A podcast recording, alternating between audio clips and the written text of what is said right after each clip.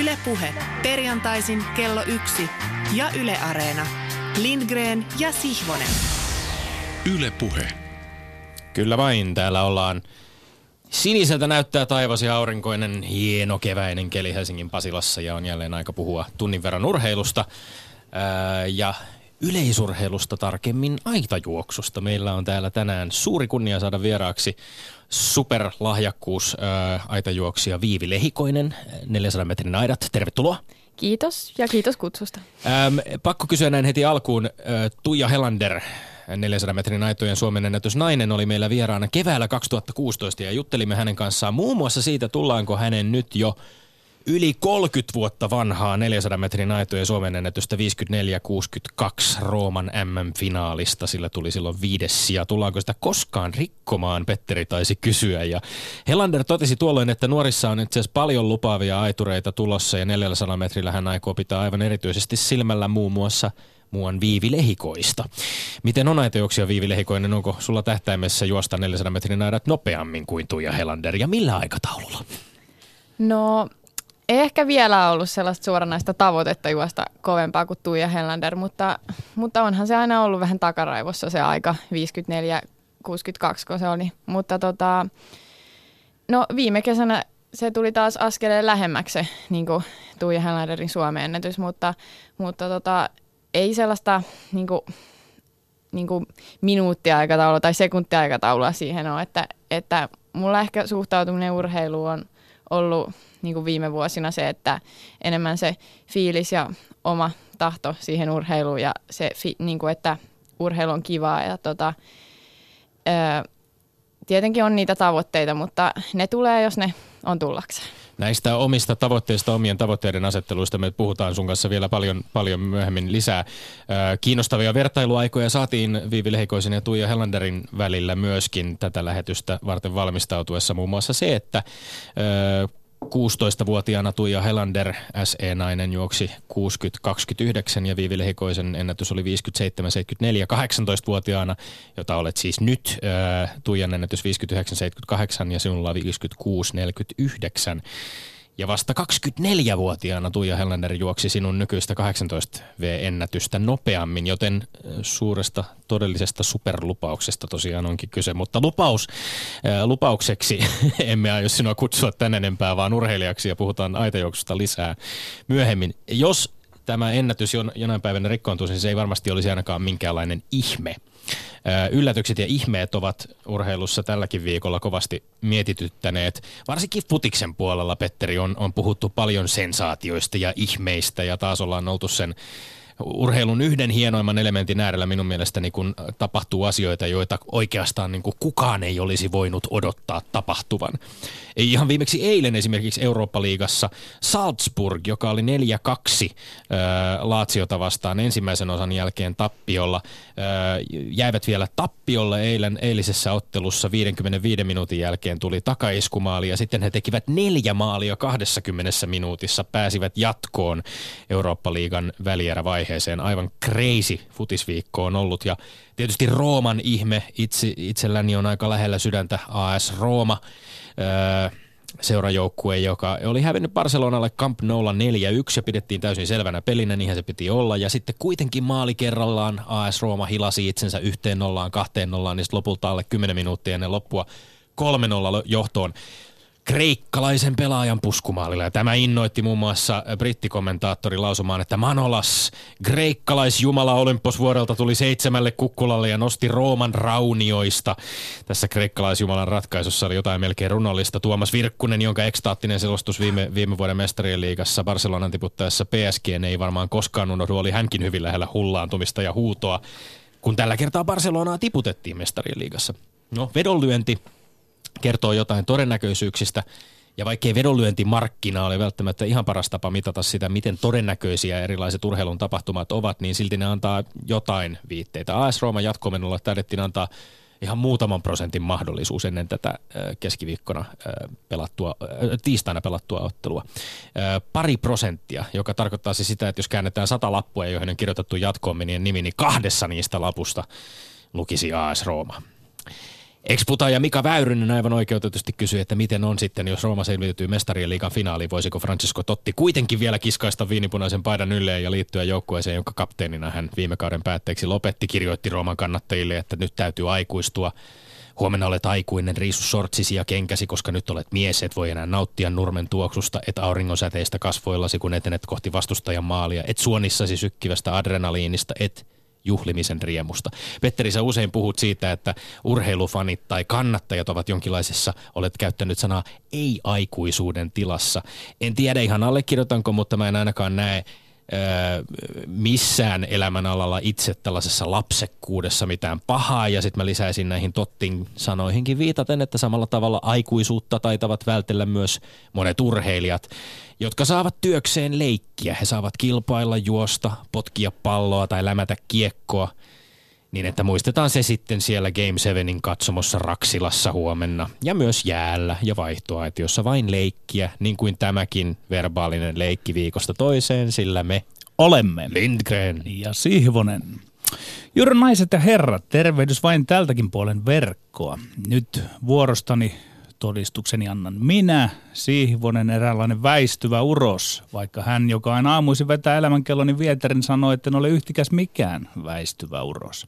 No yhtä kaikki juuri naiset ja herrat, Tätä seuraavaa, mitä nyt aion sanoa, ei tule pitää minään puolustuspuheenvuorona sille, että tuo viekasteleva vastaväittäjäni, sänkykamarikatseinen panteri Tommi Helsinkiläinen, on ajanut väittelyjohtoni ylös. Ja sitä mukaan tilanne on tasan 16-16. Ai ai. Oikein tunnen vahvaan niskaani kietoilevan kesäentelevän kuuman hengityksen, kun hän on päässyt kantaan ja saanut vainun. Enkä kielle, etteivätkö neuvonantani Keijo S. ja Jyrki T. olisi olleet minuun kiivaissa yhteyksissä, kun johtoni on alkanut huveeta. Jotainhan tässä nyt on tehtävä rikkoakseni kohtalon kuvion. Onkin melkeinpä välttämätöntä, että kuulija siellä kuvittelee minut Hamptonin rintamies-talooni siten, että olen pukenut tuhansille Facebook-tovereilleni jo ennestään tuttuun etätyömiesasuuni, eli teepaitaan, kalsareihin ja villasukkiin. Näkemällä minut kyseisessä etätyömiesasussa, siis teepaita, kalsarit ja villasukat, ymmärtää sen paremmin, mitä olen pian aikeissa sanoa, sillä ihminen, joka työskentelee pääsääntöisesti yksin, milloin ei ole radiossa tai televisiossa, katsoo erilaisia ilmiöitä sivusta, etäisyyden päästä eräänlaisen sivullisen silmin. Väinö Linnan tuntemattomassa sotilaassa, yllätys, yllätys, on pistämätön kohta, jossa alikersantti Lahtinen kuvittelee järkiolennon ja käy monologina keskustelun järkiolennon kanssa. Lahtinen muodostaa dilemman, jossa hän, Lahtinen, yrittää selittää järkiolennolle, mitä he oikein ovat tekemässä. Miksi he, isot miehet, vetelee tämmöistä perkeleen kelkkaa pitkin mettiä edestakaisin. Konekivärin selittäminen järkiolennolle on vielä hankalampaa. Lainaus – mutta tota perkeleen pruuttaa se ihmettelisi. Mikä toi tuommoinen erinomainen vehje on? Mitä sillä tehdään? Hmm, mitä tehdään? Kyllä pian näet, jaa. Lainaus loppu. Tuosta Lahtisen järkiolennosta minulle on tässä pohjoisen ja etelän kärppien ja IFK kohdatessa muodostunut itse synnyttäminen dilemma. Miten selittää järkiolennolle se, että aina kun Raksilassa IFK-pelaaja luistelee edes lähellekään kärppien pelaajaa, noin 3000 ihmistä huutaa hei ja perään nuija, nuija, nuija. Ja kun Nudensördin kadulla kärppien pelaaja luistelee vähänkin IFK-pelaajan tuntumalle, noin 13, 3500 ihmistä huutaa hei Sebra, osta silmälasit. Miten minä selitän järkiolennolle, että ihmiset eivät keskity nauttimaan pelistä, vaan huutavat suuvahdossa tuomareille? Järkiolento arvatenkin kysyy minulta, että eivätkö nämä tuomarit ole puolueettomia osallistujia. Vastaan, että kyllä, kyllä ovat. Mutta sitä en sitten enää osaakaan selittää järkiolennolle, että miksi yhtä aikaa oululaiset ovat ihan varmoja, että tuomarit suosivat helsinkiläisiä, ja helsinkiläiset ovat aivan yhtä varmaa yhtä aikaa, että tuomarit suosivat oululaisia. Jos järkiolento ei olisi nyt viisas, ja maltillinen olento, se sanoisi, että nuo tapahtumasta jopa maksaneet ihmiset, jotka eivät keskitykään maksamansa pelin seuraamiseen, vaan kiinnittävät huomioon aivan epäolelliseen seikkaan, ovat jotenkin kummallisessa ei-aikuisuuden tilassa. Mutta onneksi järkiolento ei sano noin tylysti. Hän yrittää vain ymmärtää, eikä minulla ole kykyä eikä sanoja selittää järkiolennolle, että miksi ihmeessä tuota tuollaista tapahtuu pelistä ja illasta toiseen. Ehkä järkiolento olisi tuollaisen tolaltaan olevan syyntakettomassa tilassa olevan katsojan puolella ja sanoisi, että tämän tulisi saada ainakin huojennusta lipun hinnasta. Eihän hän katso katsoja kuin puolella silmällä ja syrjäkareen ja kuluta sitä ostamansa tuotetta juurikaan. Sitten. Korkeimmin ylävivahtein itse asiaan väittelyyn. Murran sinetin ja katson kortit. Kas ensimmäisessä on kuinka ollakaan kyse tuomaritoiminnasta. Sitten, joo, kukkurallinen kyytiä miehille ja lopuksi yleisurheilua. Hmm. Seuraavista aiheista Yle panee meidät kurmoittamaan toisiamme. Yksi. Mestarien liigan ottelu Real Madridin ja Juventuksen välillä ratkesi viime hetken rangaistuspotku tuomioon ja Juventuksen maalivahti Buffonin ulosajoon. Toimiko tuomari Michael Oliver tilanteessa oikein? Kyllä vai ei? Kaksi. Liikuntasosiologian professori Hannu Itkonen kutsuu Helsingin Sanomissa suomalaista urheilua armottoman maskuliiniseksi puuhasteluksi. Onko Itkosen puheessa perää, kyllä vai ei? Ja kolmas, Suomen urheiluliitto on tehnyt jättitappioita, siltä puuttuu yhä varustesopimus, vaikka yleisurheilukausi on osittain käynnistynyt. Onko noloa suomalaisen yleisurheilun kannalta, että urheilijoilta kerätään vaatteet ja varusteita kiertoon? Kyllä vai ei? Onko siellä sinisessä nurkkauksessa hyvä alkuhiki päällänsä? Ai ihan sininen, nur, sininen nurkkaus. Joo, ihan minkä värinen nurkkaus tahansa. Kyllä mä punaisesta ehkä enemmän pidän, mutta sä saat valita värit tällä kertaa. No minä otan punaisen, pidetään sen Mutta sitten tanssitaan, Tommi. Kyllä vai. Ensimmäinen väite. Mestarien liigan ottelu Real Madridin ja Juventuksen välillä ratkesi viime hetken rangaistuspotkutuomioon ja Juventuksen maalivahti Buffonin ulosajoon. Toimiko tuomari Michael Oliver tilanteessa oikein? Kyllä vai ei? Ei mennyt Michael Oliverilta ihan putkeen. Tämä pitää kuitenkin purkaa palasiin tarkemmin. Tässä tapahtuneessa on kaksi osaa, joista ensimmäinen oli tämä vihelletty rangaistuspotku. Ja sitä tuomiota on hankala väittää ainakaan täysin vääräksi. Sen sijaan sitten tämä Oliverin jälkimmäinen tuomio, eli Buffonille annettu punainen kortti, oli täysin tarpeeton ylireagointi omasta mielestäni. Totta kai lisäajalla vihelletty pilkku tuollaisen ottelun loppuun. Se johtaa kiihkeään protestointiin. Enkä mä ole lukuisia uusintoja niin katsottua niin nähnyt mitään todistetta siitä, että Buffon esimerkiksi rikkoisi erotuomarin koskemattomuutta. Kyllä monta pelaajaa kävi turhan kuumana. Kyllä kevyt kontakti syntyi, kun Buffon koitti raivata omia joukkuetovereitaan sivuun ja kiertää tuomarin eteen itse protestoimaan niin kuin kapteenin vastuulla on. Mutta suorapunainen, liian kova tuomio. Kyllä, tuomari toimi oikein. Olkoonkin, että eihän noin voi viheltää. Lemposoikoon. nyt vähän keittää. Valmentaja minussa ajattelee, ah, tämä tuo semmoisen desavuun, kun esimerkiksi Hannu Henriksson vielsi joukkueelle niin pelikansille pari turhaa ja ratkaisevaa jäähyä tepsiä vastaan Turussa keväällä 2004. Sitten me hävittiin. Himputti. Niin valmentaja minussa ajattelee, että tuollainen tuomari Michael Oliver olisi pitänyt piestä siihen paikkaan. Ei tuollaista ratkaisua tuomari voi noin vaan tehdä tuossa kohtaa. Se pilli pitää pitää vaikka taskussa siinä, ettei noin käy, että tuomari ratkaisee upean pelin. Mutta toimiko tuomari oikein? Kysytään. Kyllä, tuomarin on se ratkaisu tehtävä siinä puolessa sekunnissa. Viheltää tai jättää viheltämättä. Helpoin me, helppohan meidän on nauhalta katsoa tilanne kymmenen kertaa. Ja tässä nyt sitten parkua. Tuomari toimi oikein, hän teki nopean ratkaisun parhaansa kykynsä mukaan, piste. Niin siis tämä meni nyt niin, että sinä joku piti puolustaa Michael Oliverin ehdotat, että hänet olisi pitänyt pahoinpidellä. Ja sä et ole Petteri kovin mukava puolustusasiana. Ja, ja sitten sä palaat johonkin 14 vuoden Minä myönnän, että tämä meni tunteisiin. Minä myönnän. Valmentaja johonkin, minussa puhui äsken. Valmentaja sinussa 14 vuoden takaiseen lätkämatsiin. Mutta Mika Kottila totesi Viaplaylla aika hyvin. Tuomari otti, tuntui ottavan iso, vähän liian ison roolin. Tuomari voisi myös osoittaa tiettyä tilannetajua. Ja kun, jos tuollaisessa kistanalaisessa ei mitenkään täysin päin päivänselvässä tilanteessa viheltää pilkun, niin pitää myös antaa pelaajien purkaa turhautumista ja ymmärtää niitä tunteen purkauksia. Kyllä, kyllä. Tästä me ei olla Tommi eri mieltä tästä Buffonin no, kohtaus. Ei, ei pitäisi heittää ulos. Jos tuomari tekee noin rajun ratkaisun, niin sen pitää ottaa kaikki löyly vastaan, mitä Nimenomaan. maailmasta sillä hetkellä tulee. Jos ei, häntä, jos ei no, häntä, todella piestä no, siinä. Mutta niin on helppo siitä, homma siitä Buffonista me ollaan samaa mieltä, mutta ei siitä, että toimiko tuomari oikein. Hän teki kymmenesosa sekunnissa sen ratkaisun, no, mikä hänen piti se, tehdä. Tämä koostuu nyt sekä tästä pilkkutuomiosta, että se koostuu myöskin siitä ulosajosta. Ei tämä pelkästään Me ollaan, niin me, ollaan, me ollaan ulosajosta, me ollaan samaa mieltä, mutta tästä me ollaan näkö eri mieltä. Tuomari toimi oikein, kun hän teki sen ratkaisun. Se on tehtävä siinä kymmenessä sekunnissa. Me katsellaan videolta jälkikäteen niitä hommia. Totta kai ei se mikään ratkaisu ole, mutta se on ihan, ihan selvä. Siis te, tässä nyt siis oikeastaan mä oon sitä mieltä jopa, että Buffonin sen jälkeen, kun hän on löylyttänyt tuomarin ottelun jälkeen, Niin. niin. hänen pitäisi pyytää anteeksi käytöstään sen tuo ulosajon jälkeen, koska hän on haukkunut ihan käsittämättömällä tavalla tätä erotuomaria. Ei tässä, ei tässä päästä Buffonin, no, no, niin. No, no, no, niin. no niin. Joo. no niin, toinen väite. Liikuntasosiologian professori Hannu Itkonen kutsuu Helsingin Sanomissa suomalaista urheilua armottoman maskuliiniseksi puuhasteluksi. Onko Itkosen puheessa perää? Kyllä vai ei?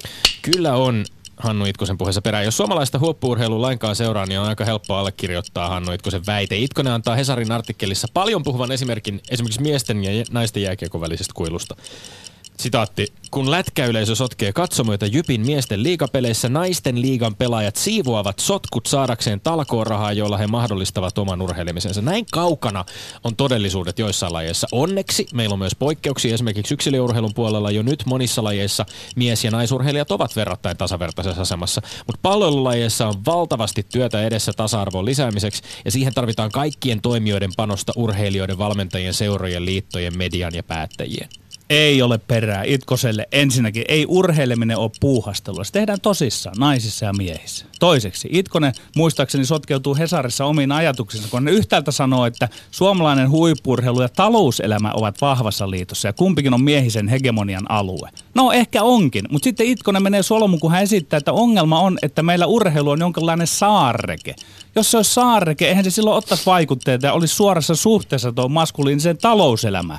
Mä teen tämän nyt selväksi Itkoselle ja sinulle Tommi perättäisin sanoin. Urheilu ei koskaan johda yhteiskunnallisia trendejä, se seurailee niitä. Eli on todella ylimitoitettua sanoa ja syyllistää urheilua armottoman maskuliiniseksi No puuhasteluksi. tämä puhastelu on nyt täysin epäolellinen sana, mutta tästä näkee, miten tarkkaan sä oot lukenut Hannu Itkosen ajatukset He- Hesarissa. Siis Itkonen, Erittäin Itkonen, tarkkaan. Kuuntelehan nyt, Itkonen väittää, että ongelmana on tosiaan se, että elinkeinoelämä ja urheilu on niin tiiviissä Kyllä, oikein tähän asti. vuorovaikutussuhteessa. Ja molemmat ovat edelleen miehisen hegemonian linnakkeita. Joo. Ei Itkosen ajatus urheilun eri, erillissaarekkeen purkamisesta tarkoita sitä, että urheilu toimii entistä enemmän liike-elämän käsikynkässä, vaan sitä, että urheilus pitää huomioida myös sellaisia käsitteitä kuin yhdenvertaisuus, tasa-arvo, tasapalkkaisuus. Eli se on niin sinun pää, joka tässä menee sekaisin. Ei, sä et ymmärrä ei, näitä ei, väitteitä. Ei, kun, ei kun mun, mun käsityksen mukaan Itkonen on sitä mieltä, että ensin on kimpassa se liike-elämä ja urheilu. Sitten urheilu onkin yhtäkkiä omallakin saareke, mikä Urheilu jollain tapaa niin omallakin sie, sa- siellä ei. vaikuttaa joku tämmöinen niin maskuliinisuus. Ei se niin mene, koska se, ja mä, mä vielä palaan siihen Äh. väitteeseen, että ei, ei se mene niin, että urheilu ottaa tässä nyt ensimmäisiä askeleita tässä yhteiskunnassa näyttää eteen, vaan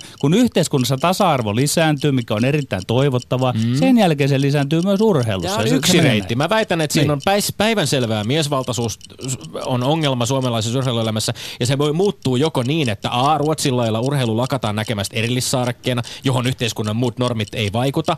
Ei. Tai B. Urheilun Nyt päättäjiin, urheilun päättäjiin ja Joo. kaikkiin etenkin taloutta sääteleviin johtotehtäviin saadaan enemmän naisia. Ja sitten C. Niin, niin.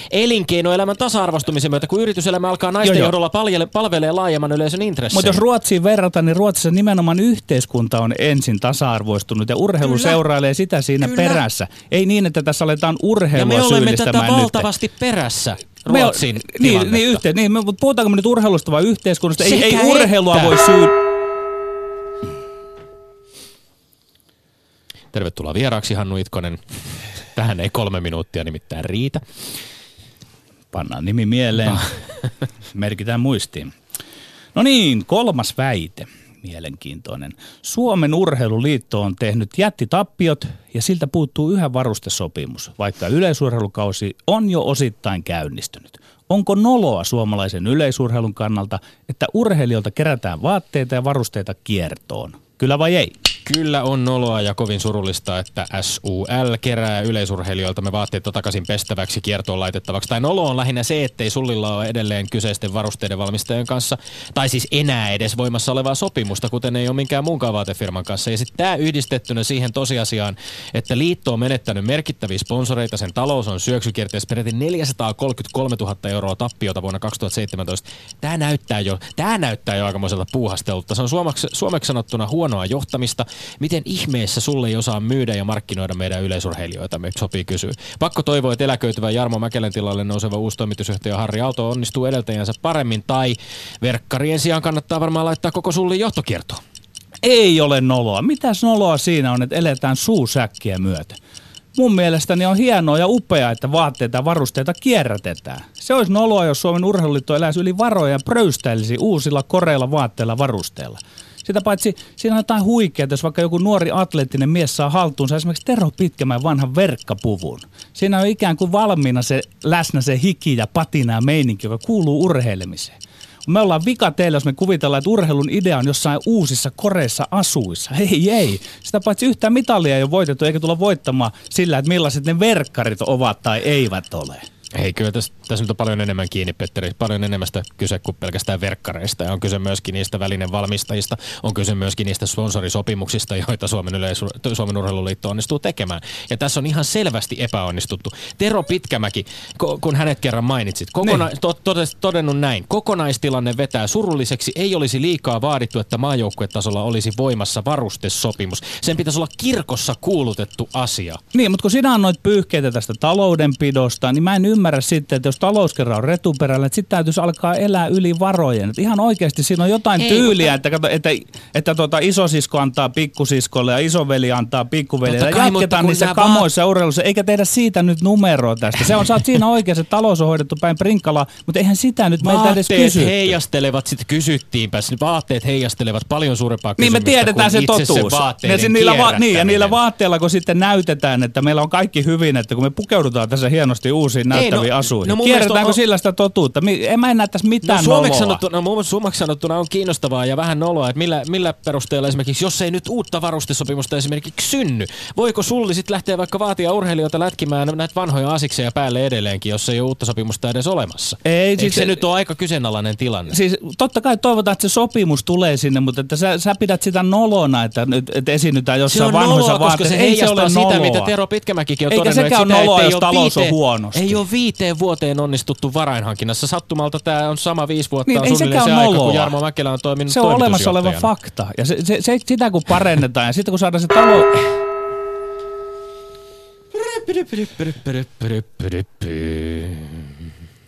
Sieltä tuli loppufanfari. Loppufanfari ei ole aikaisemmin kuultukaan. Nyt kuultiin loppufanfari ja kohta kuullaan, mitä mieltä päivän tuomarimme on tästä kaikesta. Ylepuheessa Lindgren ja Sihvonen. No niin, Viivi Lehikonen, lähde kiskomaan aita aidalta ja väite väitteeltä ihan siinä haluamassasi järjestyksessä. Joo. No, Tyyli on vapaa, joo. Oli kyllä aika korkeita aitoja, että pahoja väitteitä ja molemmilla ihan hyviä niin kuin, argumentteja puolesta ja vastaan.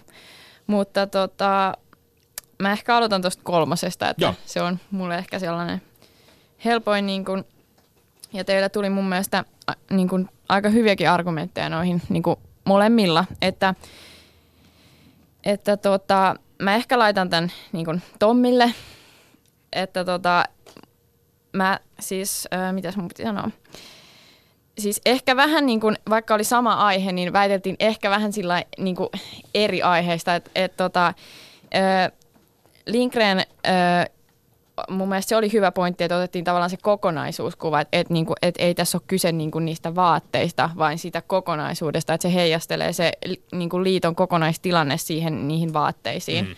Ja kun se on kuitenkin monta vuotta ollut niin, että niitä kierrätellään niitä samoja vaatteita.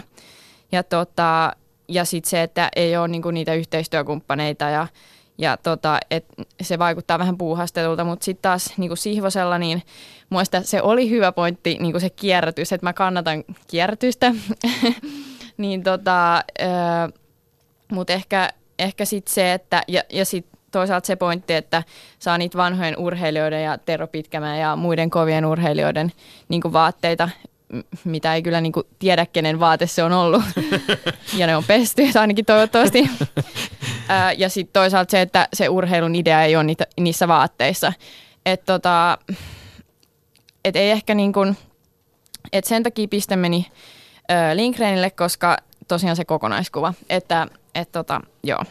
Tässä, tässä on puhuttu äh, tästä varainhankinnasta vähän laajemmin. Tämä tietysti niin linkittyy myöskin siihen, että, että yksittäiset urheilijat, yleisurheilijat kuten sinä, niin joudutte myöskin niin kuin itse sitten kantamaan sitä vastuuta, että, että niitä sponsorisopimuksia äh, hankitaan. Onko tässä nyt ollenkaan niin kuin sellainen urheilijan näkökulmasta vähän kuin kinkkinen ja kummallinen tilanne, kun, kun tuntuu siltä sitten, että se vastuuhan kasautuu silloin entistä enemmän teille, jos niin kuin liittotasolla ei oikein edes näitä iso, isoja sponsoreita saada, saada hoidettua. No kyllä se vähän niin on, että, mutta se on sitten niin kuin, että olisihan se niin kuin optimaalinen tilanne, että se ei ole urheilijasta lähtöisin se, että kerätään, sitä, kerätään varoja ja, ja että tavallaan se menestys ja se yhteistyökumppanit on niin kuin lähtöisin sitä urheilijasta. Ja, ja tokihan niin kuin varmaan kaikissa laissa urheilijalla on niitä omia yhteistyökumppaneita ja, ja niitä, no ehkä nykypäivänä urheilu on niin, niin kuin spesifistä ja oikeasti tarvii sitä rahaa niin paljon ja se on välttämättömyys hankkia niitä yhteistyökumppaneita niin kuin itse, tai niin kuin itsekin tai sen urheilijan, niin kuin, ei välttämättä urheilija itse, mutta että et urheilijalla on niitä yhteistyökumppaneita – mutta kyllä se tietyllä tavalla tuo sellaista niin kuin lisästressiä, se fokus menee siitä urheilusta, kun on tällaisia varustesopimussotkuja ja niitä yhteistyökumppaneita on vähän ja siitä puhutaan niin paljon mediasta ja siitä talouden, että mihin ne rahat oikein menee, kun tulee miljoona tappioita – niin, Tero hyväksytään, Pitkä, hyväksytään joo, hyvät perustelut. Tästä pitää nostaa vielä esiin, että aika kovasanaisesti Pekka Holopaisen haastattelussa Tero, Tero Pitkämäki itse tätä aihetta kommentoi ja totesi, että nytkin myytävää olisi, totesi, että varainhankinnassa ei ole viiteen vuoteen onnistuttu ja nytkin myytävää olisi tyylikkäitä ja kansainvälisessäkin katsonnossa lahjakkaita nuoria urheilijoita, naisia ja miehiä surkeaa, miten tilanne on päässyt tähän. Tosiaan haastetta varmasti riittää uudella toimitusjohtajalla, joka Jarmo Mäkelän tilalle tulee Harri Aalto, joka – joka hänkin totesi, että on todennut, että oli jossain vaiheessa oli vajausta nuorista lahjakkuuksista, mutta että nyt on erittäin hyviä nuoria urheilijoita tulossa ja onneksi meilläkin yksi sellainen täällä studiossa. Meidän on pyrittävä pitämään heistä hyvää huolta, sanoo Harri Aalto. No niin, perutellaanko me sitten kakkoseen vai missä järjestyksessä mennään? Mm, no mennään vaikka siihen ykköseen. Okei, okay. että, yes, tota, yes. Mm, Tässä ei osaa ollenkaan ennakoida, miten, mihin tämä johtaa. No tässä mä en ihan hirveästi nyt enää muista tästä, tuli niin paljon asiaa noissa kaikissa kolmessa kohdassa, mutta mä oon ainakin tänne kirjo- kirjoittanut niin enemmän asioita Linkreinin kohdalle, että ei oikein niin kuin, mulle jäänyt mieleen sitten niin kuin Sihvosen argumentaatiosta sitä asiaa, niin sen takia menee niin Linkreinille tämä kohta. Hyvä, hyvä. Ja mä ainakin niin kuin, no etukäteen vähän pelkäsinkin jopa tätä niin kuin väitettä, koska jalkapallo ei ole itselle mitenkään läheinen laji ja oikeastaan en edes pidä siitä, koska kenttä on niin iso ja peli on vähän hidasta mun mielestä.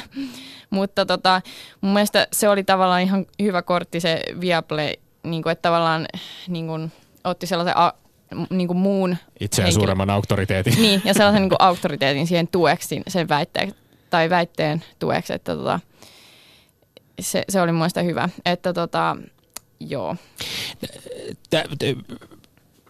Tämän pisteen hyväksymme ja sehän tarkoittaa sitä, että tilanne on ratkennut jo aika varhaisessa vaiheessa jälleen, Petteri. Ei sille mitään oikein voi. M- mutta ö, ö, toteaisin vielä tähän, että siis ö, tästä, tästähän on niin kiivasta keskustelua käyty ja, ja itse myönnän hyvin sen, että italialaisen jalkapallon suurena ystävänä saattaa olla, että hieman ehkä puna-vihreä valkoisten lasien läpi olen katsonut tätäkin tapahtumaa ja todennut, että välttämättä se itse pilkkutuomiokaan ei ollut ihan itsestäänselvä. Ö, muutaman päivän tässä rauhoituttuana, niin alan olla ehkä sitä mieltä, että kyllä siinä ihan ainekset pilkun viheltämiseen oli. Se, mikä oli kiinnostava yhdessä artikkelissa vastaan tullut argumentti siitä, että minkä takia oli itse asiassa ihan aiheellista ja hyvä, että Buffonille, nyt kun on väittely jo voittanut, niin voi esittää myöskin vastakkaisia näkökulmia. Buffonille nostettiin punainen kortti ja tätä valtavaa protestointia, mitä Michael Oliver sai osakseen, ei pidä hyväksyä. Oli itse asiassa tämmöinen niin vertaus, että miten tämä kaikki vaikuttaa vaikkapa alasarjapeleihin tai junnupeleihin, peleihin, jossa tuomarit tekevät niitä kinkkisissä paikoissa niitä vihellyksiä ja tekevät virheitä, kun ne ei varmasti ainakaan alasarjapeleissä ja junnupeleissä ole, ole mitään miljoonaa hidastusta tai videotuomareita, joita toki ei tällä hetkellä käytetä vielä myöskään mestarien liigassa. Et, et jos näytetään esimerkkiä siitä, että tuomarin silmille voi hyppiä ihan miten tahansa, niin se saattaa sitten helposti niin kuin johtaa aika ikäviinkin seurauksiin monenlaisilla futiskentillä. Niin, ja minullahan se muljahti vähän henkilökohtaiseen muistoon siitä. Tietysti tuossa on tullut satoja erotuomareita kohdattua, mutta siitä tulee Viivi Lehikoiselle mieleen kysyä, että oletko sinä törmännyt omassa lajissasi yleisurheilussa koskaan tuomaritulkintoihin? Onko siellä menty väärälle radalle tai tönitty tai muuta sellaista? Onko sinulla samanlaista henkilökohtaista suhdetta tuomarointiin kuin vaikkapa minulla? No ehkä vähän sillä, sillä tavalla niin eri, että se tuomari, tuomareiden merkitys ei ole niin suuri ja aika, aika selkeät. On kuitenkin siinäkin itse kilpailussa se, niin kuin, ne säännöt ja ei yleisesti, mutta ehkä mikä itsellä tulee mieleen, niin oli niin kuin SM-halleissa nyt itse asiassa tänä talvena. Oli sellainen pieni tilanne, että unohdin varmistaa itseni ja, ja tota, ihan mun mielestä ymmärrettävää – ö, on, on, että... Kerro en, siis, mitä itses, itsesi varmistaminen tarkoittaa. Ää, joo, totta. Ö, eli itsensä varmistaminen tarkoittaa, että kirjoitetaan tai on erikseen ilmoittauduttu siihen kisaan etukäteen ja, ja sitten sit se, että varmistetaan siellä kilpailupaikalla, niin kun kirjoitetaan nimiä, lajia ja näin, että et niin varmistetaan vielä se, että on tulossa mukaan siihen kilpailuun. Että sitten tavallaan se varmistusajan päätyttyä ei, ei saa, että se on yleensä joku tunti, puolitoista tuntia – niin kuin ennen varmistetaan. Varmistetaan se kilpailija. Usein sen tekee joku muu kuin itse urheilija, mutta, mutta tällä kertaa tein sen itse ja ei olisi ehkä kannattanut tai olisi pitänyt olla tarkempi.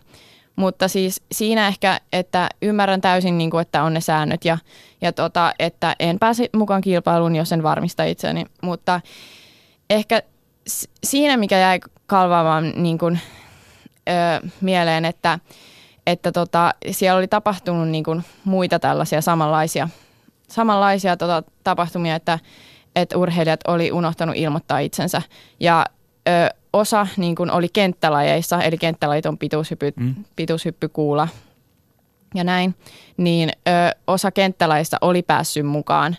Ja tota, mä en ihan, mutta sitten ilmeisesti juoksuissa oltiin tiukempia näiden, kun on nämä eräjaot, että ja hallissa on niin vähän ratoja, juoksijoille, niin tota, ehkä se mun mielestä siinä oli kyseenalaista tuomaritoimintaa tai kuka ylempi taho sen, niin kuin, mutta että mun mielestä kun on säännöt, niin se on kaikille säännöt, eikä vaan pelkästään mun mielestä se on lain sisällä kaikille säännöt, eikä pelkästään vain yhdelle. Mutta kes- keskusteluahan nämä ovat yleisurheilun puolellakin paljon herättäneet. Esimerkiksi yleisurheilun MM-kisoissa, halli MM-kisoissa Birminghamissa 400 metrillä, miesten 400 metrillä vi- videotarkistusten jälkeen siellä taidettiin kaksi parasta juoksijaa hylätä kilpailusta ja, ja, ja valtavia protesteja, buuauksia ja siitä, että et, et missä vaiheessa näitä, niin kun, tämä on varmaan aika, varsinkin näissä hallikisoissa, kun, kun tosiaan niin kun tilaa on vähän, niin, niin se, se on varmaan varmaan aika kistanalaisia tuomioita tulee myöskin, myöskin teidän lajissa.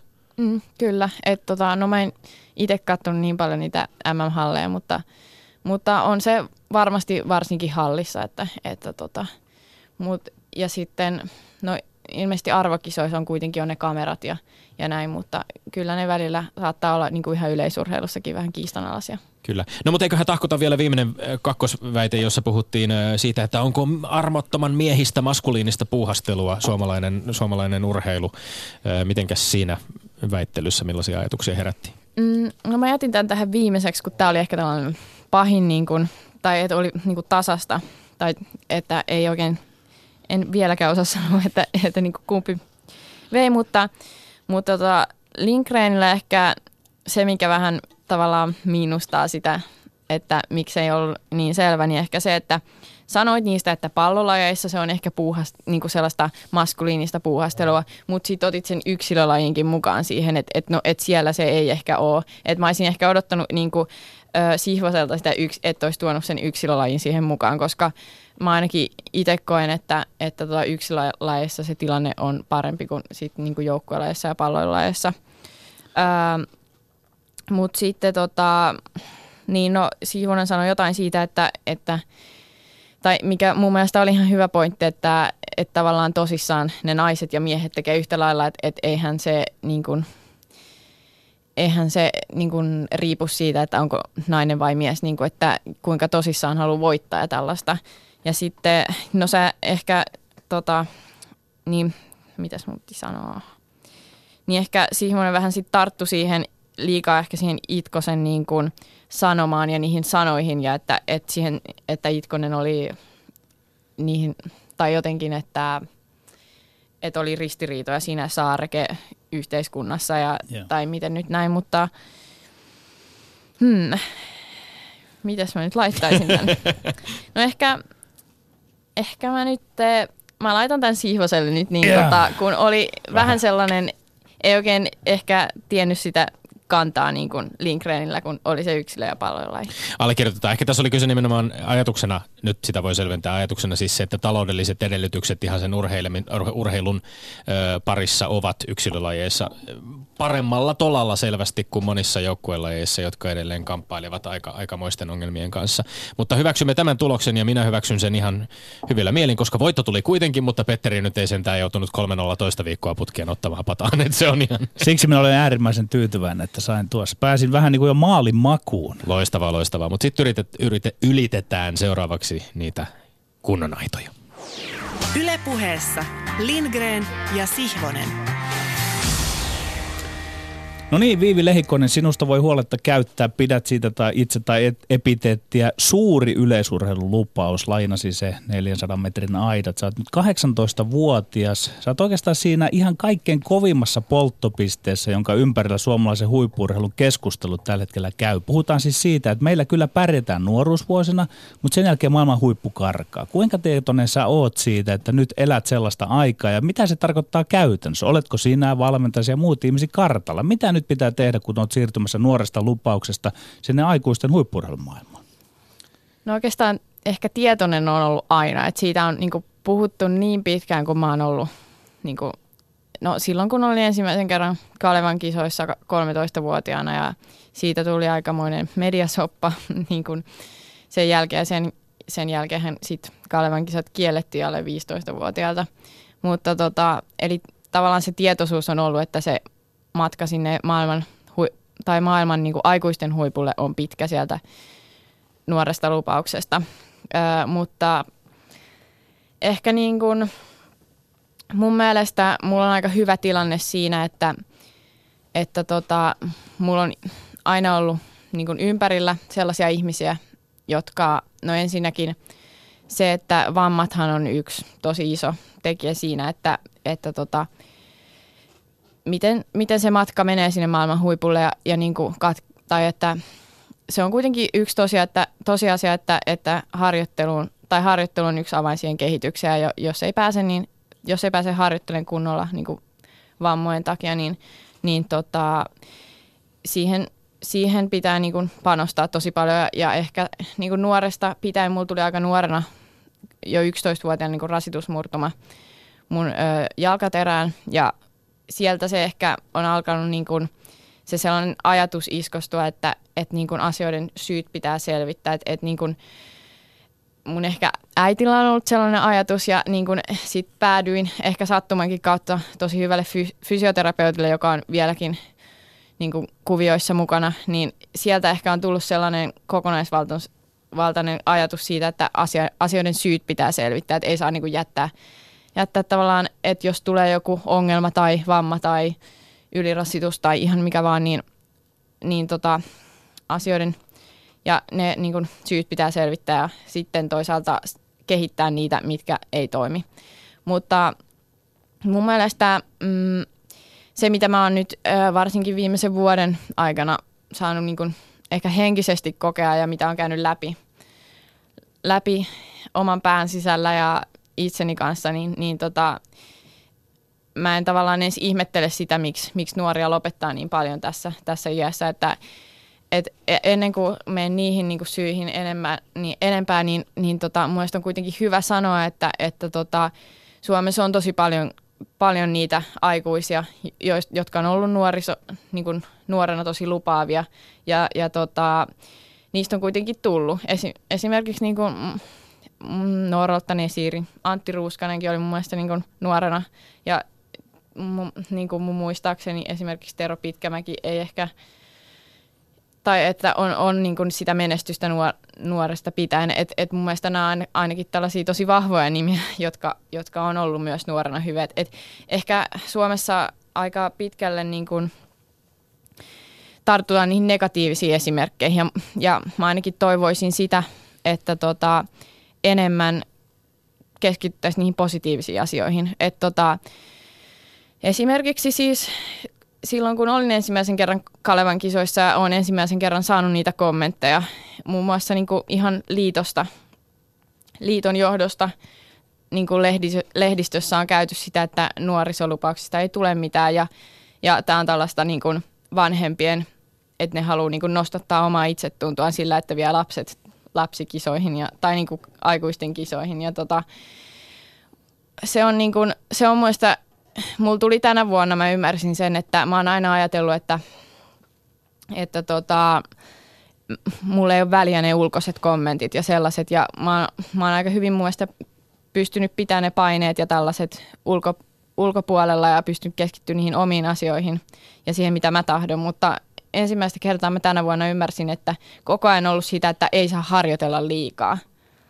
Ja tota, mm, ei saa harjoitella liikaa ja muista se tuli niin kuin tosi vahvasti tänä vuonna, että, että mä olin pelännyt sitä, niin kuin harjoitt- että sitä liikaa harjoittelua. Ja tota, sehän on, niin kuin, on niitä, tässä on niin paljon asiaa, että... Mä, anna tulla vaan, toi on hyvä. tota, niin, et, en tiedä riittääkö tunti tähän, mutta niin, ja siis harjoittelun ja sellaisen kokonaiskuormitushan on niin kuin yksi tekijä niihin, niin kuin, miksei välttämättä se kehitys enää sitten jatku toivotulla tavalla. Mutta mä toivoisin, että, että tavallaan otettaisiin koppi niistä nuorista, jotka on hyviä, että et, et niin kuin, ei, ei niin kuin, ei peloteltaisi sillä liialla harjoittelua, koska harjoittelua tarvitaan, kuten mä sanoin jo aikaisemmin, vaan se, että ö, kerrottaisiin niitä syitä, miksi niistä nuorista, jotka on ollut lupaavia, ja selvitettäisiin mm. oikeasti niitä syitä, ö, niin tota, eikä niin peloteltaisi, että et, tota, mä, al, mä aloin oikeasti pelkää sitä kovaa harjoittelua, ja olen sanonut tästä mun valmentajallekin, ja, ja tota, nyt oikeastaan pikkuhiljaa, kun on käsitellyt asioita itse ja muiden kanssa ja valmentajan ja perheen ja ammatti, niin kuin ihan psykologienkin kanssa, niin oikeasti on ymmärtänyt sen, että et, et ei tämä niin kuin, ei mun kannata pelätä sitä, että jos mä epäonnistun. Et sitten tämä on antanut mulle ihan hirveästi tämä jo pelkästään, vaikka musta ei tuliskaan ihan sitä aikuishuippua. Niin tota, niin. Sitten, niin. Sa- tämä äh, valtavan pitkä puheenvuoro kertoo osaltaan siitä, että et, et miten nuori urheilija kokee ne paineet siinä risteyskohdassa. Joo. Ja, ja haluat jatkaa vielä? No mä voisin vähän, että et tuossa tuli noista paineista, mm. että et niistähän nyt voi puhua vaikka kaksi tuntia, mm. voisi pitää puheen siitä, mutta toinen aihe, mistä voisin pitää puheen on toisaalta sitten se, niin kuin se systeemi tässä, että et tota, mä koen, että, tai mä koen, että urheilija, nuori urheilija on aika yksin niin kuin, että on niitä ihmisiä, mun mielestä, tai siis tänä vuonnakin tuli, että liitosta soitellaan kuukausittain ja, ja kysytään, että no mites mennyt ja, ja tällä ja, ja niin kuin ihan hyvää edistysaskelta siinä mielessä, mutta öö, mä toivoisin ainakin mitä mä lukion jälkeen nyt on kokenut, niin, niin tavallaan mulla on ihan valtava tyhjyys ollut siitä, että, että tota, kun ei kun ei ole mitään systeemiä, ei ole maajoukkuetoimintaa, ei ole, niitä, niin kuin, ei ole yhteistyötä niin kuin muiden urheilijoiden kanssa eikä niin kuin välttämättä valmentajien kanssa. Ja kaikki tekee sitä hommaa tavallaan sitä omassa nurkassaan ja, ja tota, toisaalta kun se lukiolaisena se mun niin kuin, pohja on ollut ihan älyttömän vahva ja mä oon ollut aina se opiskelija. Välttämättä ei liity edes urheiluun, niin kuin, vaan, vaan se, että elämässä on ollut se ihan älyttömän iso pohja – Tää, sä oot, kirjoitat siis ylioppilaaksi nyt tänä keväänä, olet kevään ylioppilaita, ö, onneksi olkoon ensinnäkin siitä. Ja, ja sen takia on nyt siis vähän vähennetty myöskin harjoitusmääriä tämän, tämän tota, kuluneen talven aikana, ja, ja jotta olet pystynyt keskittymään myöskin näihin kirjoituksiin. Millä tavalla ne näkymät ehkä nyt sitten, puhut jo, nyt puhuit jo siitä, että se tavallaan se, mikä se, miten se systeemi voi auttaa siinä. Ilmeisesti se, että kun sä oot Mäkelärinteen lukiossa, urheilulukiossa täällä Helsingissä käynyt koulua, voinut aika hyvin integroida sen oman, jo voi sanoa huippuurheilijan harjoittelun siihen, siihen tota, koulun tarjoamiin erilaisiin palveluihin ja mahdollisuuksiin, eikö näin? Öm, Ai siis... Öö... siis e, e, eli, eli siellä on käytännössä niin kuin ollut tiettyjä ö, rakenteita, jotka on niin kuin aika selkeästi mahdollistanut sen, että, että harjoitellaan tällöin ja tällöin ja tällöin, ja sitten sä oot voinut siihen, oletko voinut siihen aika hyvin integroida sen, että miten sä työskentelet esimerkiksi valmentajasi Jussi Hämäen kanssa, joka kuitenkin on Porissa ja sä asut Helsingissä itse? Öö, no kyllä, että et, niinku, ne aamutreenit oli aika vahvasti esimerkiksi niinku, siinä rytmittistä ja toisaalta niinku se koulu, itse koulurytmi niinku, että milloin mennään kouluun ja, ja, ja tällainen rytmitsistä aika paljon. Ja, ja tota, Mutta ehkä, ehkä siinäkin sillä tavalla, että, että mun mielestä, no mä oon ollut tyytyväinen mun niinku lukioon ja, tai lukioaikaa ja, ja suhteellisen hyvin on saanut harjoitella sitä kehitystä on tullut, tullut aika paljonkin siitä niinku lukion alkamista asti, että et selvästi on niinku kuitenkin ollut se toimiva niinku juttu ja asiat on toiminut ehkä niinku, ei välttämättä edes niinku ne, mm, tai siis, että ei välttämättä se systeemi, tai että sekin on ehkä toiminut siinä niin kuin lukion, lukion ympärillä, mutta myös se, miten se on rakennettu, että mä ehkä niin kuin rakennettu itse, mutta ehkä mä myös koen, että että tota, se, miksi se on mun kohdalla toiminut varsinkin ja on ollut tyytyväinen, on myös se, että mulla on ollut ihmisiä, jotka on osannut pyytää niitä niin kuin, asioita ja tu, esimerkiksi tukipalveluita ja, ja niin kuin, ja mulla tuli esimerkiksi lukion alussa niin oma voimavalmentaja siihen mukaan, mukaan, mikä on mun ollut tosi toimiva ratkaisu. Et se on aika harvinaistakin yleisurheilussa. No nyt me ilmeisesti sinun kohdalla ollaan justiin siinä pullonkaula kohdassa, että kun se koulumaailma loppuu ja sitten siitä pitäisi mennä eteenpäin. Millä se nyt näyttää se maailma siinä kohtaa? Tähänhän kohtaan sieltä on isä Jylhä ja Vähäsuurikin ehdottanut ratkaisuja, rakenteellisia ratkaisuja, että alettaisiin jossain tuolla opistoilla ja siellä eräänlaista niin kuin urheilun yliopistoa pitämään näin. Mutta millä se sinulla nyt näyttää tällä hetkellä? Lähdetkö luottavaisin mielin tästä eteenpäin nyt? Mm, no en kovin luottavaisin niin kuin mielin lähde, että ei ole tavallaan, mä en epäile niitä mun omia taitoja niin kuin sillä, että, että, että, niin kuin, että ei voisi tulla tai että ei voisi olla ammattiurheilija ja, ja niin kuin tavallaan, mitä tuossakin oli puhetta aikaisemmin niissä väitteissä, että mä en epäile yhtään sitä, että koska mä oon nainen, niin mä en voi heittäytyä siihen ammattiurheiluun. Ja, ja tota, ö, mutta ehkä se, että se, että tota, miksi se näyttää epävarmalta se tulevaisuus tällä hetkellä, niin mitä aikaisemmin jo puhuinkin, niin kuin, että se, koska se lukio on ollut niin vahva pohja. Ja se, että tavallaan kun itse hoitaa niitä asioita, ja niin kuin aikaisemminkin jo mainitsin, ja vaikka en itse niin kuin, itse välttämättä hoida niitä asioita itselleni, vaan mulla on oikeita ihmisiä siinä ympärillä hoitamassa niitä, mutta silti, silti ehkä se, että, ö, että kaikki yhteistyökumppanit ja ö, mahdollisesti niin kuin yhteistyö muiden urheilijoiden kanssakin, niin pitää hoitaa itse, eikä siinä ole ketään taho hoitamassa sitä. Et, et, et, tota, et se, että mä koen, että että se tuo niin kuin mulle lisästressiä, niin kuin, että kyllähän ne on mun päässä tai mielessä, että kyllä mä niitä mietin. Mutta jos tässä olisi joku taho esimerkiksi hoitamassa maajoukkuetoimintaa, kun tällä hetkellä meillä on niin kuin 400 metrin aidossa lähes minkäänlaista maajoukkuetoimintaa, niin se, että se toisi jonkinlaisen niin kuin rytmin tai jonkinlaisen niin kuin tavoittaisi enemmän niitä urheilijoita ja toisi jonkinlaisen rytmin eikä niitä tarvitsisi miettiä, se olisi itsestäänselvyys, koska tota, kyllä, kyllä mun mielestä yhteistyöllä vaan tulee sitä menestystä. Eli urheilija- ja valmentajapareista on puhuttu valtavan paljon, että siihen pitää satsata, että urheilija- ja valmentajaparit on, on, on tärkeitä ja ne on siinä keskiössä. Suomalaisurheilussa puhutaan koko ajan, että urheilija on keskiössä. Yhtä lailla me olemme puhuneet täällä, että niin on valmentajakin, mutta että sä kaipaisit nimenomaan semmoista niin kuin laajempaa yhteistyötä myöskin niin kuin muiden juoksijoiden kanssa ja sitten myöskin, että systeemi tulisi tukemaan sitä esimerkiksi maajoukkuetoiminnalla, jossa, jossa sitten kokisi olevansa niin kuin osa isompaa tiimiä. No kyllä, että ö, oli se sitten mikä vaan keskiössä valmentaja tai urheilija tai mikä liian, vaan, mutta se, niin kuin se yhteistyö, että et niin kuin, muista mulla vahvasti on ollut niin kuin, läsnä niin kuin hiihto tässä ja se kehitys tavallaan se, mikä siinä systeemi on kehittynyt. Ja siis mun mielestä se on tosi hienoa, että valmentajat pystyy tekemään yhteistyötä ja niin kuin, ja se koko systeemi pystyy tekemään yhteistyötä, jakaa niitä ongelmia ja hyviä juttuja ja leiri, tai siis no leiripaikathan ne käydään ilmeisesti katsomassa etukäteen ja, ja niin kuin, että kaikki on tavallaan sellaista suunnitelma, suunnitelmallisempaa. Ja koska, ja siis se, että öö, ja kuitenkin öö, öö, siis motiv- yksi osa motivaatiota on se niin kuin halu kuulua johonkin. Ja siis öö, se, että ei koe kuuluvansa mihinkään, vaikka olisi se oma ryhmä, mutta en mä koe kuuluvani siihen, että, että on niin kuin, että on suomalainen maajoukkueurheilija, niin mä en henkilökohtaisesti koe kuuluvani siihen yhtään. Tässä on aika jännää vertailukohtaa. Sä oot saanut oman isosiskosi Inka Kärkkäisen, jonka, jonka puoliso Martti Jylhä on siis Suomen maajoukkuehiihtäjä, niin heidän kauttaan varmaan myöskin nähnyt aika paljon sitä, että miten hiihdon puolella tämä maajoukkuetoiminta on järjestetty.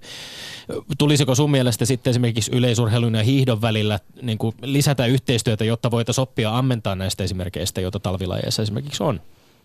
No No kauheastihan on kritisoitu sitä, että ei hiihtoa voi. Tai siis musta tuntuu, että niin kuin varsinkin tuolla liitos on ehkä puolusteltu sitä, että, että tota, ei hiihtoa ja yleisurheilija voi, voi verrata ollenkaan, että yleisurheilussa on hirveästi enemmän lajeja ja urheilijoita ja, ja niin kuin tällaista. Ja, ja tota, mä en niin kuin osaa vastata siihen, miten sitä pitäisi niin kuin, ottaa sitä esimerkkiä siellä. Että et onhan niin kuin, esimerkiksi... Ö, Reijo Jylhä, hiihdon niin maajoukkueen päävalmentaja, ollut, ollut niin kuin, e, kertomassa esimerkkejä yleisurheilun puolella ja niin kuin, näille niin kuin, liiton ihmisille. Mutta tota, ainakaan mä en ole niin kuin, vielä kokenut minkäänlaista muutosta siihen, siihen toimintaan. No mennään sitten ihan konkreettia. Tähän asti tämä puheenvuorosi on ollut ihan loistava. Tuossa voi sanoa niin kuin isossa kuvassa ja siellä herrojen sieltä aika tarkkaan kuunnella tätä, mitä olet nyt sanonut. Miten se sitten se sinun arki? Urheiluhan on arkea ennen muuta, konkretiaa. Otetaan kuvittelinen päivä 15.6. Sinulla onkin siellä, tai ensi syksystä, elokuusta, syyskuusta. Sinulla onkin yhtäkkiä kuusi tuntia enemmän, kun ei, ei tarvitse ei mennä sinne kouluun. Niin onko se kuitenkin nyt niin kuin jollain lailla sinulla ja tiimilläsi jäsentymässä? Et miten se arki arki lähtee sitten siellä rullaamaan? Mm, no vähän on sillain, sillain tota auki vielä ensi kausi, että siihen on, siihen on kuitenkin niin paljon aikaa ja mä haluan ensin keskittyä niin tähän, tähän vuoteen ja tähän kauteen ja kun kesä on niin lähellä, niin turha niin ehkä miettiä niitä, niin mitä on tulossa sitten siellä puolen vuoden kuluttua. Millä meille nyt tähän kesäkauteen olet sitten lähdössä, jos, jos nyt on pikkasen niin kuin tosiaan näiden ylioppilaskirjoitusten takiakin sitä harjoittelua himmattu talven aikana, mutta nytten millaiset tunteet on tällä hetkellä? Öö, joo, öö, tota, no ihan ok mielin, että et mä odotan tältä keväältä sillä, sillä tavalla paljon, että et, tota, musta tuntuu, että no, kun ollaan lähes leirille ja, ja tuntuu, että et kun nyt on aika enemmän panostaa, niin, niin tämä kevät voisi mennä sillä hyvin, vaikka eihän tässä niinku parissa, parissa kuukaudessa mitään ihmeitä tehdä. tota, Mutta mut kuitenkin se pohja, pohja on niinku sillain sen harjoittelun kautta niinku suht vahva. Et, et, et tota, ehkä se, että mulla on kuitenkin niinku asiat hyvin ja saan urheilla eikä ole mitään vammoja, niin, niin tota, ö, ehkä se, että yrittää nauttia ja ainakin tänään just mietin aamulla, kun olin aamutreeneissä ja vielä on – toinen treeni illalla, niin ainakin mietin, että, että on tämä, niin kuin, kyllä mä pidän tästä, että, että, että ollut niin kuin viimeisen vuoden aikana kaikenlaisia mietteitä erinäisistä syistä niin kuin, ja miettinyt sitä, että niin kuin sitä urheilua ja kohtaako ne mun omat arvot sen niin kuin raan maailman kanssa ja, ja tota, ja ehkä miettinytkin jopa sitä, että, että kannattaako tähän niin urheiluun oikeasti lähteä ja onko tämä mun juttu, mutta, mutta tota, kyllä mä tänään aamulla mietin, että on tämä vaan niin tosi hienoa, että, että mulla on mahdollisuus tehdä tätä ja, ja on niin iloinen, että, että nyt on tässä tilanteessa. Sulla on tähän mennessä jo upeita saavutuksia. Oot juossut 400 metrin aidoissa kultaa alle 18-vuotiaiden EM-kisossa Tbilisissä 2016 seuraavana kesänä, eli viime kesänä 2017 Grossetossa alle 20-vuotiaiden EM-kisoissa pronssia. Öm, jos juoksit oman ennätyksen ja 19-vuotiaiden Suomen ennätyksen Grosse tuossa 56-49. Mutta onko niin, että nämä niinku tulokset tai voittaminen tai, tai mitalit tai saavutukset, ne ei niinkään, se kun sä puhut tuosta omasta arvomaailmasta, onko se niin, että se ei niinkään kiinnosta, sä juokset kelloa vastaan ja kehittääksesi itseäsi ja pitääksesi siellä radalla hauskaa? Mm, No saattaa kuulostaa ehkä vähän sillä lapselliselta, että, että no ei mitkään mitallit tai tällainen kiinnosta, mutta siis öö, mulla se niinku juokseminen ja se urhe, tai miksi mä urheilin lähtee ihan niinku puhtaasti siitä, että mä pidän siitä ja mä koen, että se on niinku, se on tosi kantavakin tie niinku pitkällä tähtäimellä, että, että on se motivaatio nimenomaan sieltä sisältä eikä mistään ulkoisista tekijöistä. Ja, ja tota, ja sitten toisaalta niin kuin esimerkiksi arvokisoissakin, niin se, että haluaa puhtaasti itse onnistua eikä niiden niin kuin mitallien takia tai, tai että pelkää, että häviää toiselle, niin mun mielestä se ihan niin kuin henkiseltäkin kannalta kantaa paljon pidemmälle kuin se, että ne niin kuin tulokset ja mitallit olisi se ensisijainen juttu, mutta, mutta ehkä niin kuin kuitenkin on kilpaurheilija, että et, et ei, ei tämä mikään niin kuin, niin kuin puuhastelua tässä ole, että, että tota, en mä voi väittää, että, että se mitallit ei kiinnosta mua, mutta mut ehkä se, että, että tota, mulle tärkeää siis ihan ihmisenä ja urheilijanakin on se kehitys ja, ja tota, se, että mä koen, että mä kehityn, niin se on mulle, niin kuin, se, on mulle se tärkein asia. Ja, ja sitten toisaalta, kun kuitenkin on, on tosi tuloslaissa ja niin ne ajat ratkaisee periaatteessa muille ihmisille, niin, niin tota, ehkä se, että, että se on niin kuin aika, kyllä mä niin kuin seuraan niitä aikoja, en mä, en mä niin kuin väitä todellakaan niin, mutta ehkä se, että, että se, että mä koen, että mä kehityn ja vaikka se, se aika ei ehkä olisi sellainen tai tulos ei olisi sellainen, mutta se, että mä olisin itse tyytyväinen, niin se on mun mielestä tärkeää. Ja mun mielestä se tyytyväisyys ei tarkoita sitä, että mä olisin tyytyväinen vähempään. Että et niin kuin, tai Teemu Selännekin sanoi, että ö, kehitys loppuu tyytyväisyyteen, mutta tota, tietynlainen mun mielestä pitää olla tyytyväinen jossain, jossain niinku tavalla, että et niinku pitää olla kriittinen ja osaan ehkä välillä liikaakin on kriittinen, mutta, mutta tota, kun tulee hyvä tulos, ö, ja esimerkiksi kun tulee hyvä tulos, mä oon tyytyväinen siihen enemmän kuin mitalliin. Jos tulee tulos ja mitalli, se on, se on hyvä. Ja esimerkiksi mun tästä hyvä esimerkki on se, että – ö, mä oon kuitenkin ö, alle 18-vuotiaiden kultamitallisti ö, ja alle 20-vuotiaiden pronssimitallisti. Mulle se pronssimitalli merkitsee niin kuin sata kertaa enemmän kuin se kulta, koska se oli niin huikea se kilpailu mulle itselle ja henkisesti vaikea välierä. Ja mä kykenin voittamaan sen ja se aika oli mulle niin hyvä ennätys parani niin paljon, kun sitten taas se kulta, niin mä en ollut siihen itse tyytyväinen. Tulkitsenko Viivi Leikonen oikein sinua siinä, että sinä olet ur, nuori urheilija, jolla on huikea fysiikka, huikea tekniikka ja nyt olet ikään kuin lähtenyt rakentamaan sitä korvien väliä samalle tasolle siinä, että, että tämä on nyt se askel, mitä olet ottamassa, että sinusta voisi joskus tulla huippurheilija. Hyvin lyhyesti.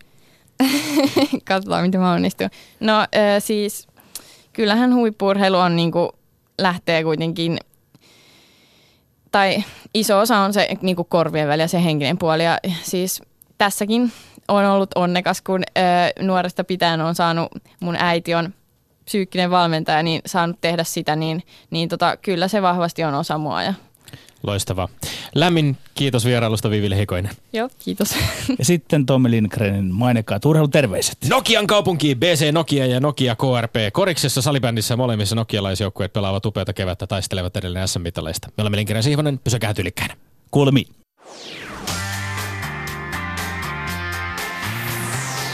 Ylepuhe perjantaisin kello yksi ja Yle Areena.